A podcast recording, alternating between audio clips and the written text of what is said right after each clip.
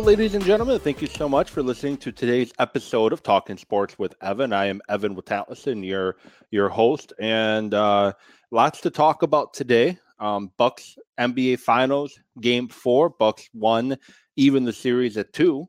Talk about the NBA Finals so far and my thoughts on Game Four and my thoughts on the finals moving forward. Baseball just played the All Star break. Uh, just had the All Star game Tuesday night. The couple of nights ago. Home Run Derby Monday. Brewers start back up at time of recording tomorrow against the Cincinnati Reds. We're the four games up after losing three of four against the Reds going into the All Star break, and now they get three coming out of the break with the Reds. So they can easily make up those three games they lost against the Reds right before the break. Um, push that back up to seven. So, going to talk about that. Going to also talk about some potential rule changes that Rob Manfred was talking about um, around All Star break. Things like the um, uh, things like the getting rid of the seven inning double headers um, and the guy on second base to start extra innings. I'm going to talk about that a little bit as well. And can the Brewers sustain um, and you know fin- end up uh, winning this division? And what do they need to do you know, you're welcome to comment for those watching live. Uh, you welcome to comment. Do you have any questions, comments, concerns? Uh, Bucks, Brewers, Packers related, feel free to to comment and we'll go from there. And before I go any further, again, I want to thank all those that watch the live stream of this show and listen to the podcast that uh, will be posted immediately following the completion of today's show. So as I mentioned, want to start with the NBA Finals first. And it was about a week ago. It was about a week ago, uh, last Tuesday. I recorded uh, my NBA Finals preview of the show, talking about why I thought the Bucks were going to win in six. Then the game one happened. Bucks fall 118 to 105. Then game two happened. Bucks fall 118 to 108 and now we've had game three and game four where the bucks have won 120 to 100 and 109 to 103 so a week ago last week tuesday when i mentioned i feel the bucks were going to win in six i really look like an idiot after game one. Looked like an even bigger moron after game two. But now if the bucks can pull off the win in game five back in phoenix on saturday the prophecy could be had and the Bucks can win the NBA Finals in six. And the thing is, they do got to win on Saturday's game, which I'll get to my keys to that game in a bit. Um, but for right now, kind of want to talk about how we get my thoughts on how we got to 2 2 in the series. Game one Devin Booker, Chris Paul. They couldn't miss a shot. They got to their spots. They nailed their jumpers. They were able to attack the hoop, and the Bucks had no answer. They tried Brook Lopez dropping. They tried Brook Lopez meeting the pick and roll, but they couldn't stop him. And Chris Paul, and like I said, Chris Paul and Devin Booker couldn't miss. Bucks struggled to adjust. The Bucks couldn't shoot. Middleton did finish with 29. Giannis, who shockingly played in game one, finished with 20. Um, but that was about it from the Bucks offensively as they fell 118 to 105. And 118, 105, the game wasn't as was was much much further apart than that. That was much closer than what the game actually looked like. game two rolls around, and the Bucks came out hot, came out much better. Um, the first quarter, they controlled the tempo.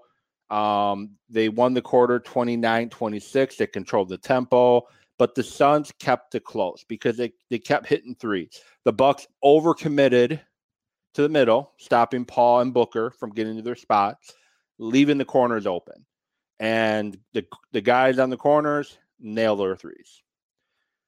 Um, Giannis, outstanding performance in that game, finishing with 42 points and 12 rebounds. Um, but he didn't have much help outside of that. Jrue Holiday finished with 17. Khris Middleton finished with 11. Pat C finished with 14. And then with the Suns, um, Mikal Bridges finished with 27. Booker 31. Chris Paul 23. So, like we saw in like we saw in um game uh game was it game five?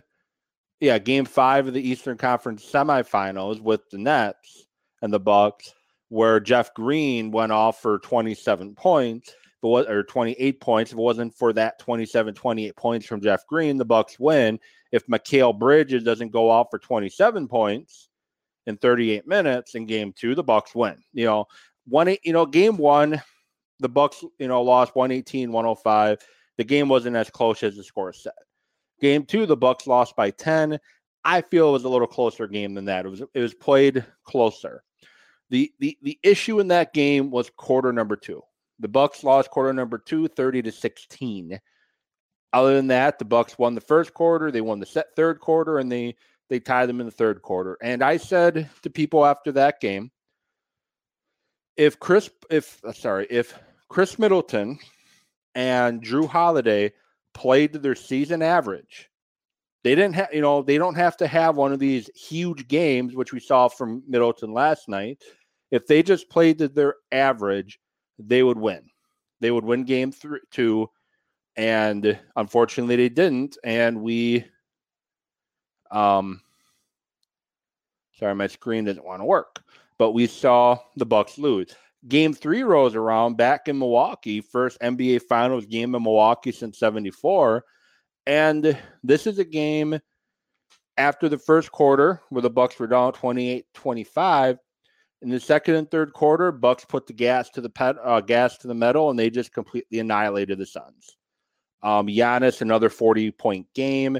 Jrue Holiday scored 21, nailed five threes in this game. Middleton 18, Lopez added 11. And we had a game where Middleton and Holiday finished around their season average in points, and the Bucks won. And the Suns, Bucks defensively played much better against the Suns. Crowder had 18 due to having some three point three pointers later in the game. Ayton had 18 early in the game for the most part. After the you got in foul trouble, he was non-existent, and that's where the Bucks took really took control. Chris Paul had a 19 and Cameron Johnson 14 and Devin Booker at scored just 10 points in 29 minutes. And it's still head scratching why Devin Booker only played 29 minutes in that game, but he did. And he just seemed off that entire game. So maybe they just pulled him because they felt that it just wasn't his game. I don't know. But Bucks took control in game uh, three early on and didn't really look back. And every time the Suns tried to, you know, third quarter, the Suns uh, clip the Bucks lead a little bit, and the Bucks are able to overcome it and build the lead back up. In the fourth quarter, the Suns nipped at that lead a little bit, and the Bucks were able to um, pull away at the end. So game three was a total different story than game one. The Bucks, if they were if if the Bucks would have done a few things different in game two. We were we were looking at a, a, a two one Bucks lead instead of uh, a two one Suns lead, but nonetheless, that's what we had. And that brings you to last night. The Bucks win, beat the Suns 109 to 103. And I've seen some of the local channels here in uh, in Milwaukee area ask the question, what word would you describe to explain the Bucks game yesterday, and I chose the word gritty. It was a gritty win. They had to fight, scratch, and claw the way to victory. You know, the Suns up 23 20 after one, tied at halftime. The Suns looked like they took control in the third quarter. And early on in the fourth quarter, they're sitting at a nine point lead. And the Bucks just kept chirp chipping away, chipping away, chipping away. And they played like a mentally and physically tough team. In the past, we've seen the Bucks when that happens, they're down by nine, all of a sudden they tend to fold. It tends to get away from them, and next thing you know, they're down double digits, and we're looking at um, throwing the towel and get ready for the next game. And there was a couple points in that game that it looked like that's exactly where the game was going last night. But the Bucks stayed tough. They never gave up. They kept fighting. And finally, um, even with Devin Booker scoring 42, Um, the Bucks were able to overcome that. Khris Middleton, 40 points. The only the third set of teammates, fourth time where you've had two teammates score 40 points in consecutive games. I believe Magic and Kareem, LeBron and Kyrie are the other sets of teammates. Giannis became the first player since Shaq to go 40 10 back to back games. And Middleton and Booker became uh, became the first set of opponents to get 40 since uh, Shaq and Allen Iverson back in t- 2001. But this game showed the Bucks grittiness, the Bucks toughness. They didn't fold, they kept fighting and eventually with the help of Middleton taking over, Giannis even offensively Giannis looked a little off. Yes, he still had 26 points, but overall he he he, didn't look like he had the same intensity, energy that he had in games 2 and 3. Something to keep an eye on going into game 5 was there something wrong with Giannis yesterday? Um, that he didn't seem to give the same effort that he typically does game to game. But in the fourth quarter, crunch time, when it mattered, Giannis made many critical plays on defense. The biggest, a block. The Bucks take a two, just got a two point lead. The Suns run their patented pick and roll with Booker and Ayton, Ayton, and it looks like Ayton has an easy jam that's going to tie the game back up. Could have took some of the wind out of the sails of the Bucks if the dunk goes in, but somehow, and I've seen people talking about how this was an overrated block, it's being overblown, um, things like that. But the block itself, the block itself may not have been that impressive, but the moment in the game we go from the Suns tying the game to the Bucks taking a four and then five point lead on the other end after Middleton scores a layup and is fouled. If the Suns tie the game on that dunk, if the Suns tie the game at that moment, who knows what happens? Do the Suns make a stop on the other end and then take the lead back? And are they up 3 1 right now?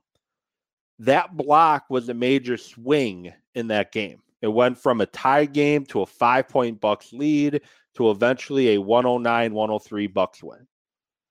That's what that block did.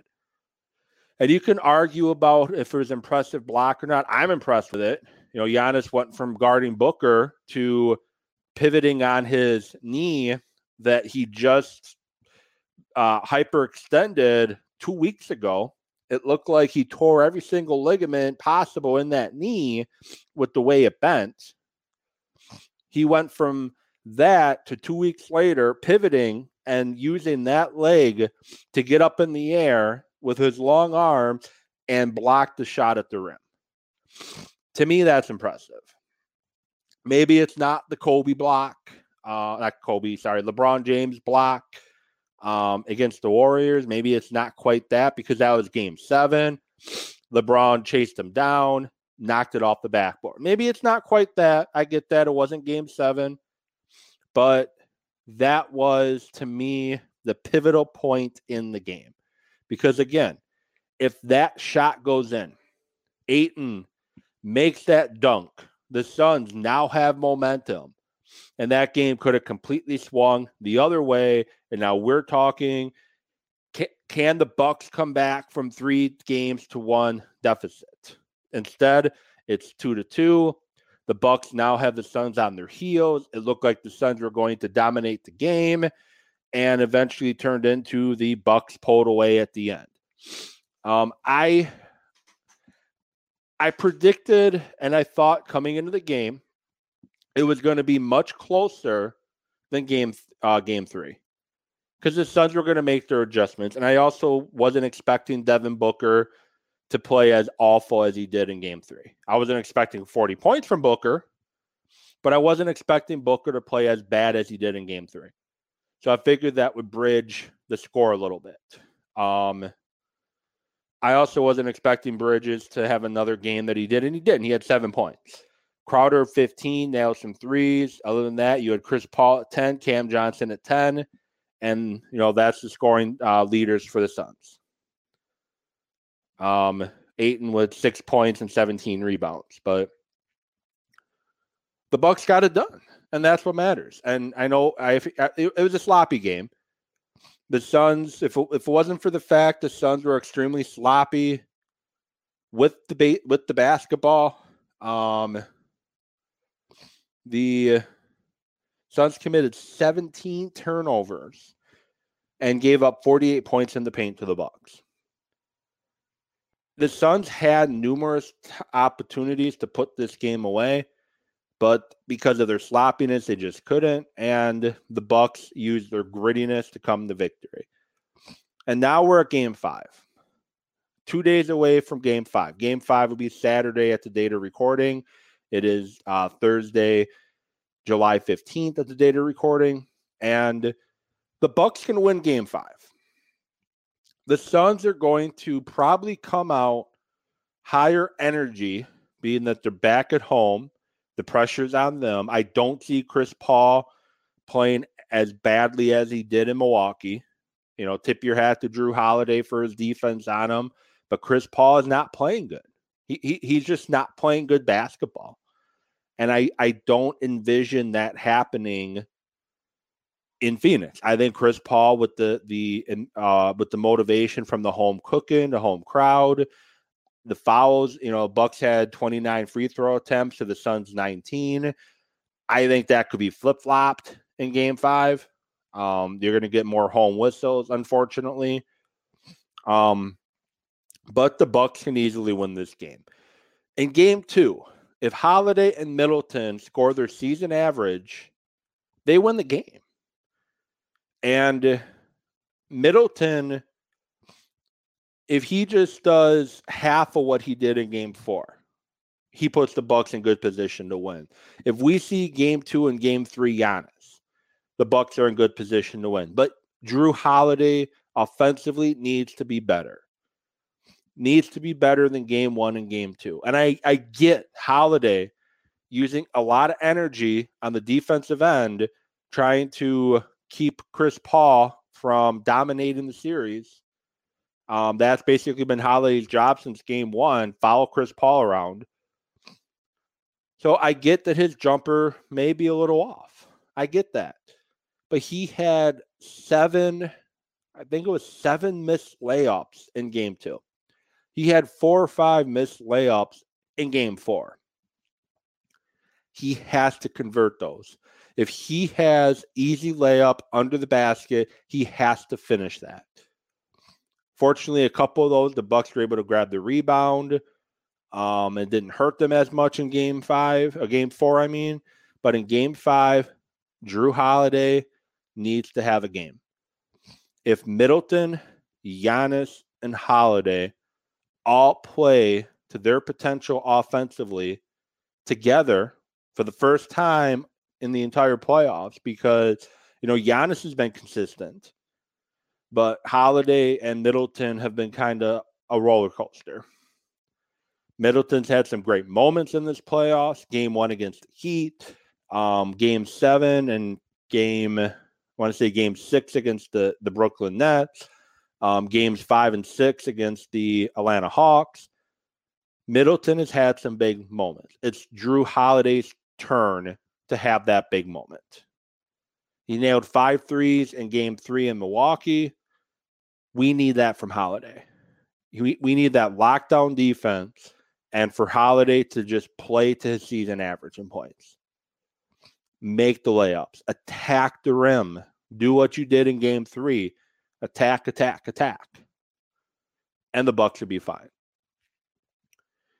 Is asking those three to play together good basketball at the same time is that too much to ask for?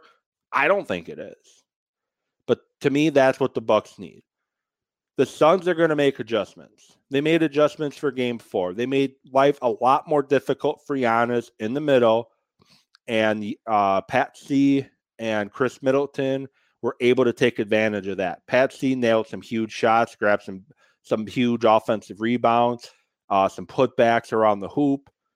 Pat Patsy, you know, Middleton's getting all the attention, rightfully so. The game Middleton played last night was incredible, especially in the fourth to close it out. But Pat C deserves some uh, pats on the back too. Um, he he played, you know, and Pat C is who he is. High energy player who's going to nail some shots, uh, attack the boards. But every offensive board he grabbed, the three pointers he grabbed, including putting the Bucks in the lead for good in that game. You know, Pat Seed, one of the unsung heroes from last night. But I think the Bucks take game five. I think we see the Bucks, the Bucks big three play like the Bucks big three for the first time together in the playoffs. Because if those three all dominate a game together, you're not outscoring the Bucks. And I don't care who you are. The Bucks three are better than the Suns' big three.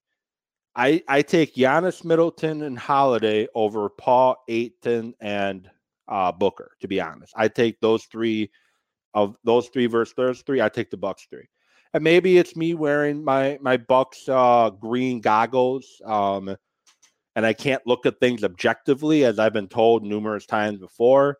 But I just think, from a pure talent standpoint, and a pure togetherness, and a pure playoff ready, that's where I think the Bucks have them. Booker's never played in a postseason before. Ayton's never played in a postseason before.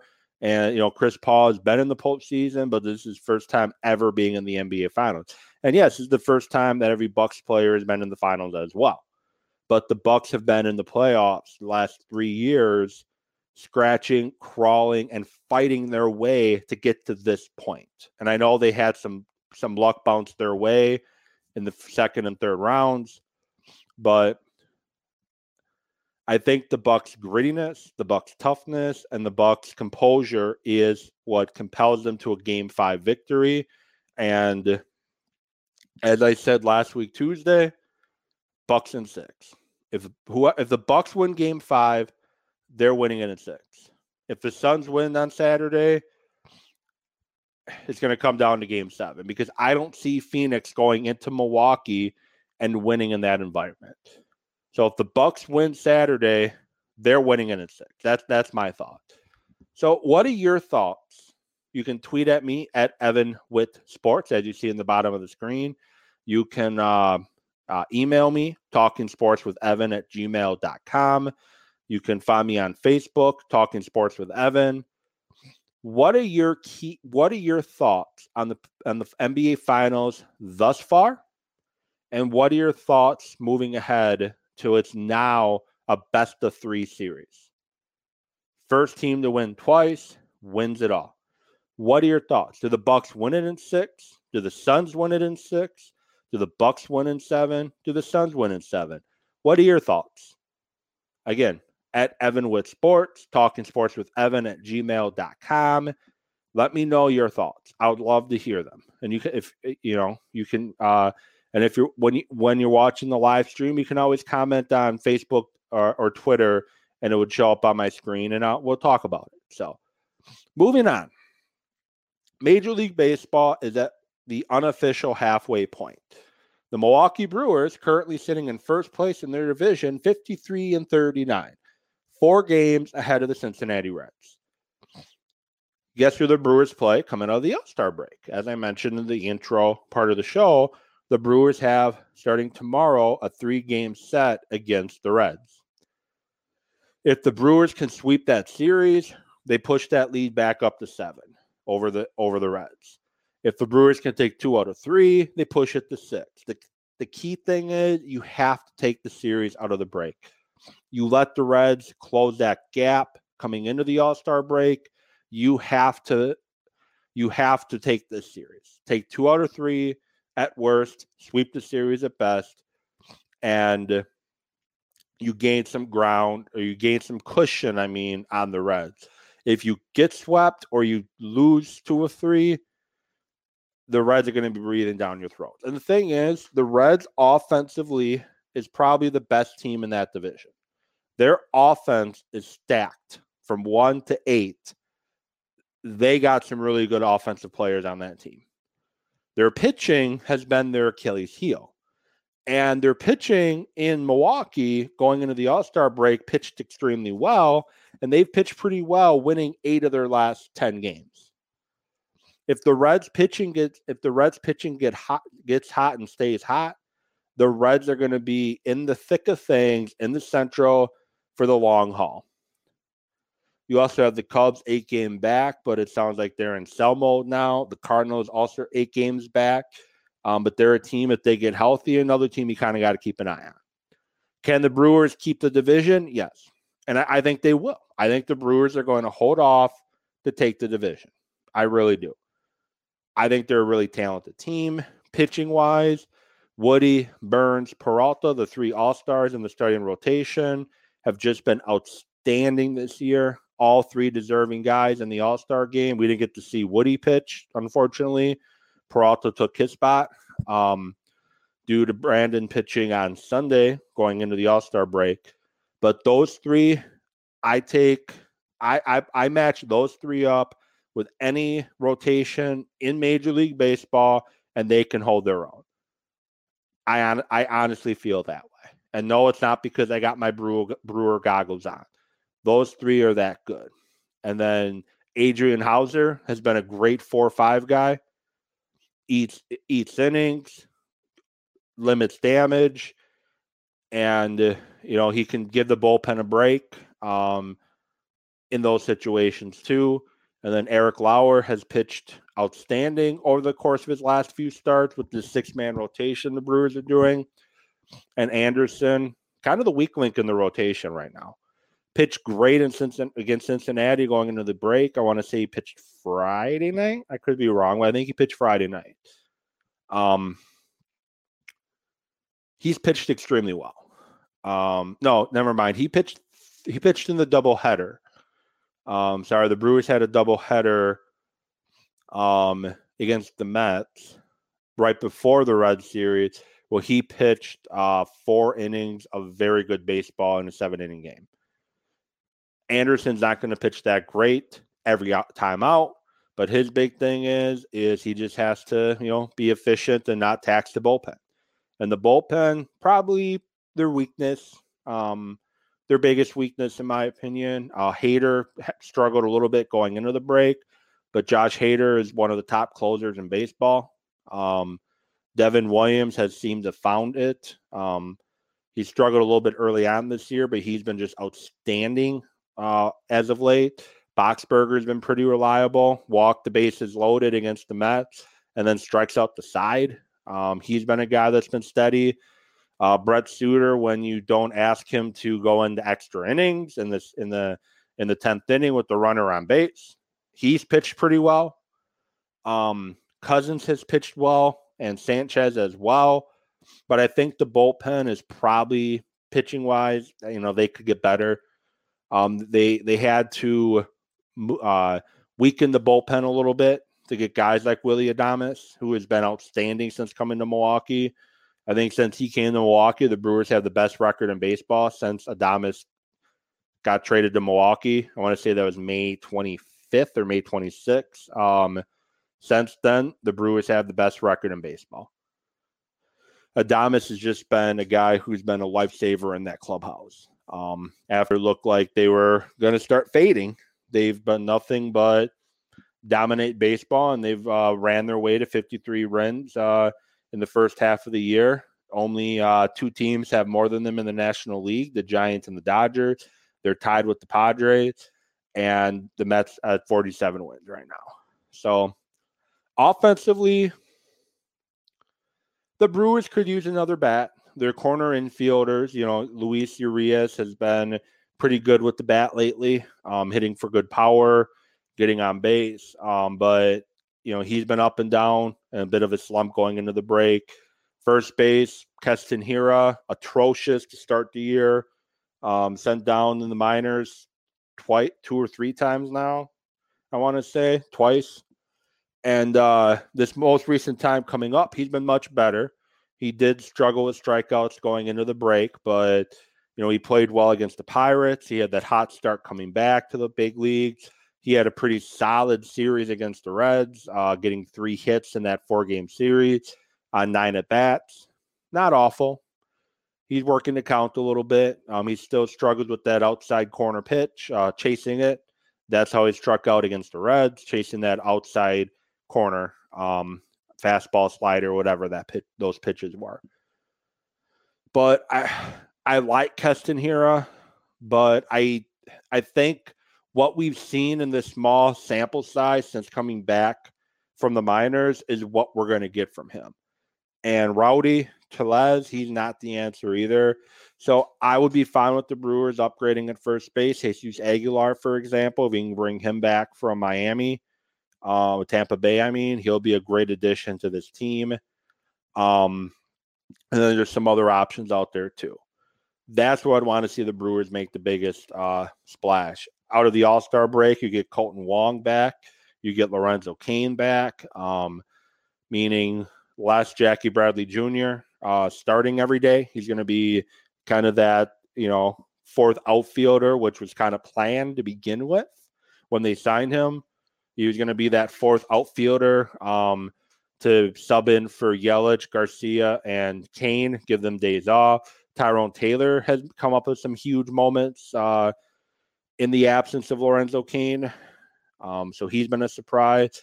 But the big thing is, and Christian Yelich would be the first one to tell you, you know, David Stearns said it best. If Yelich can move closer to that MVP level uh, season or the year after his MVP level, where he probably should have won back to back MVP.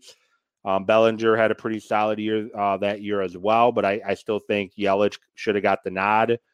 Um, I think the, if he, if Yelich doesn't fracture his kneecap and he finishes the finishes September, I think he gets the nod over Bellinger. But you know, Bellinger had a bigger sample size that year than Yelich due to the fractured kneecap.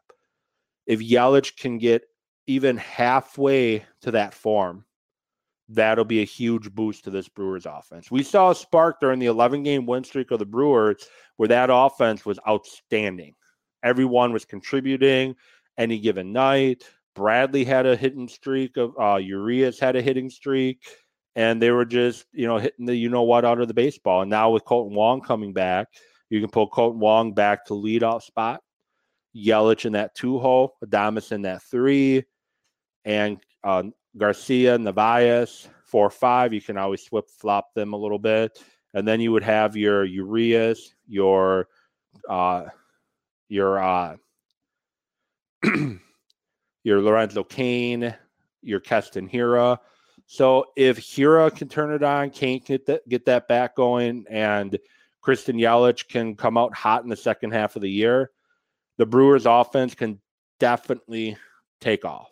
Um, I the Brewers, the Brewers don't really have a ton to get things done in the trade market.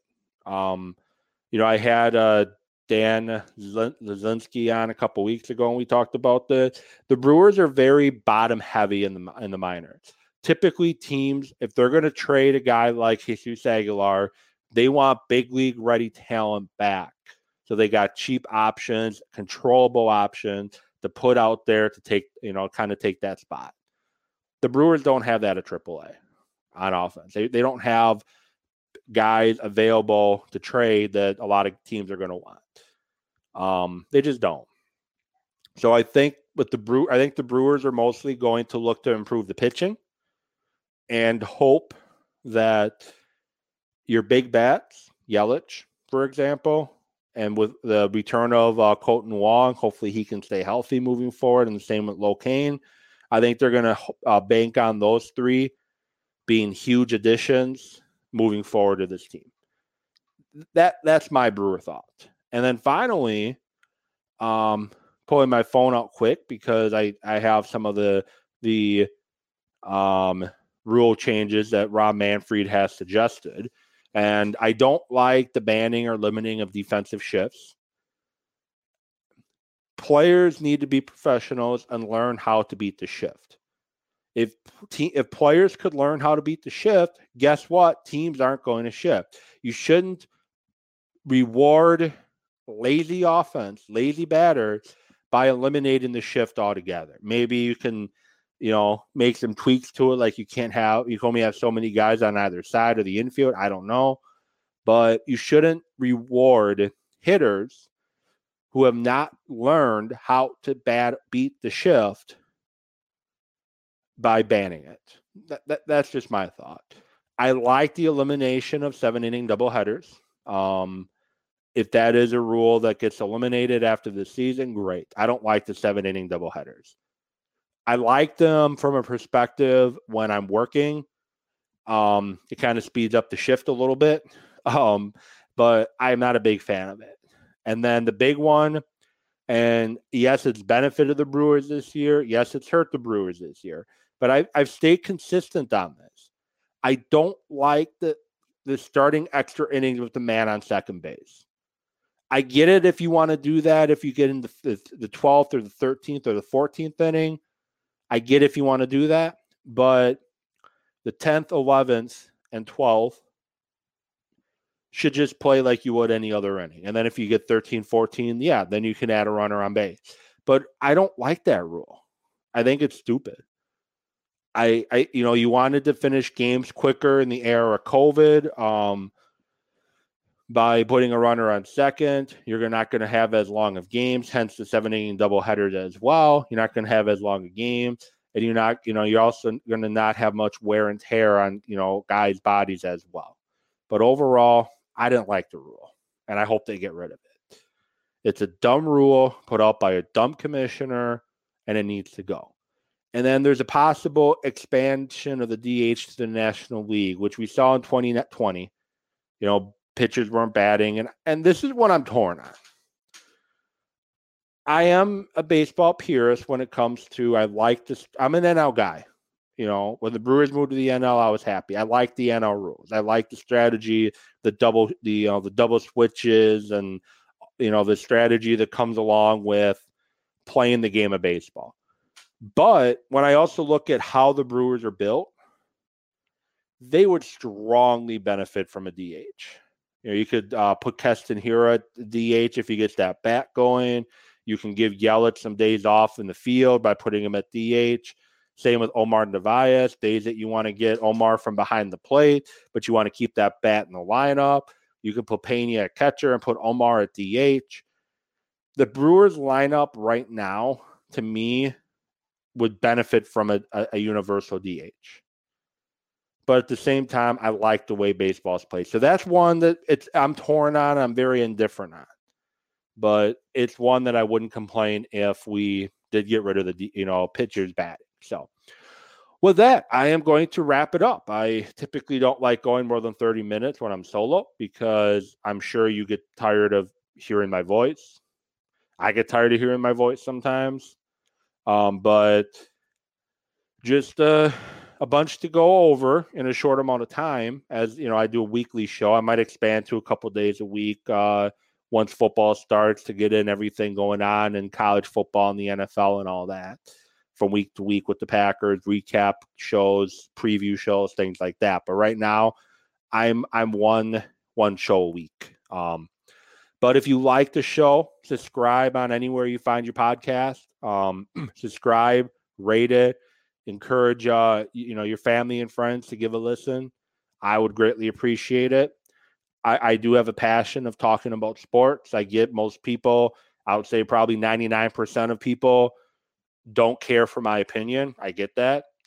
Um, but I just love talking sports, and this is a platform for me to give my opinion because I have a bad habit. I'll admit that I unfortunately you know, will give my opinion when it's not asked for. Somebody just wants to give me their opinion. They don't want to hear my opinion. They, they want to give their opinion, but I give my opinion anyway. So I struggle sometimes with sharing my opinion before it gets asked asked about. Um, like I said, something I'm working on. Um, and this gives me that platform to give my opinion. And if you don't like it, don't want to hear it, you have options. Um, but with that said, find me on Facebook, find me on Twitter at Evan with Sports, talking sports with Evan. And, you know, let's connect. And if you have any interest of potentially coming on as a guest to give your thoughts and analyst, feel free to hit me up too. Talking sports with Evan at gmail.com.